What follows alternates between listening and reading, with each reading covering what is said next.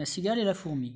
La cigale ayant chanté tout l'été se trouva fort dépourvue quand la bise fut venue. Pas un seul petit morceau de mouche ou de vermisseau. Elle alla crier famine chez la fourmi sa voisine. La priant de lui prêter quelques grains pour subsister jusqu'à la saison nouvelle je vous payerai lui dit-elle avant loup foi d'animal intérêt est principal la fourmi n'est pas prêteuse.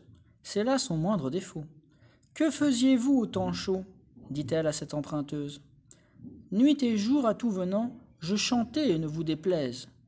Vous chantiez j'en suis fort aise. Eh bien dansez maintenant. Jean de la fontaine